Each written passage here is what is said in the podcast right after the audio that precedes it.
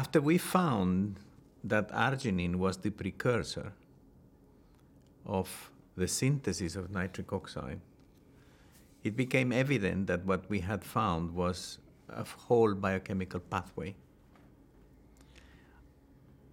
And very early on, and that must have been in early 1988, I came to the conclusion that in order to have an idea where that pathway might be, we should look at all the literature related to actions of arginine in the body and also on actions of the soluble guanylate cyclase, which is the endpoint.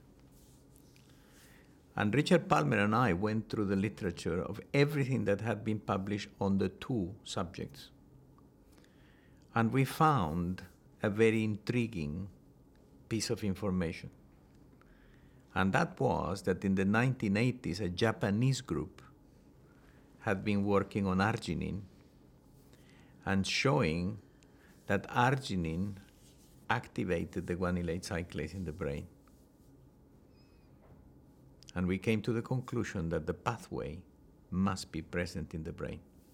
Many months after initiating the discussions, the paper of John Garthwaite appeared showing that an EDRF like substance was present in the brain, something that we had already suspected for a long time, but could not convince people to do the work.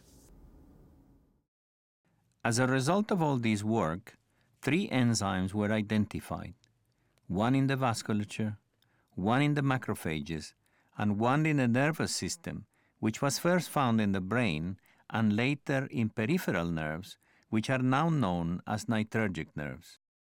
These three enzymes, although encoded by different genes, have basically the same structure with an oxygenase domain containing the N terminus and a reductase domain which has a number of binding sites for cofactors and basically is similar to the cytochrome P450 reductase.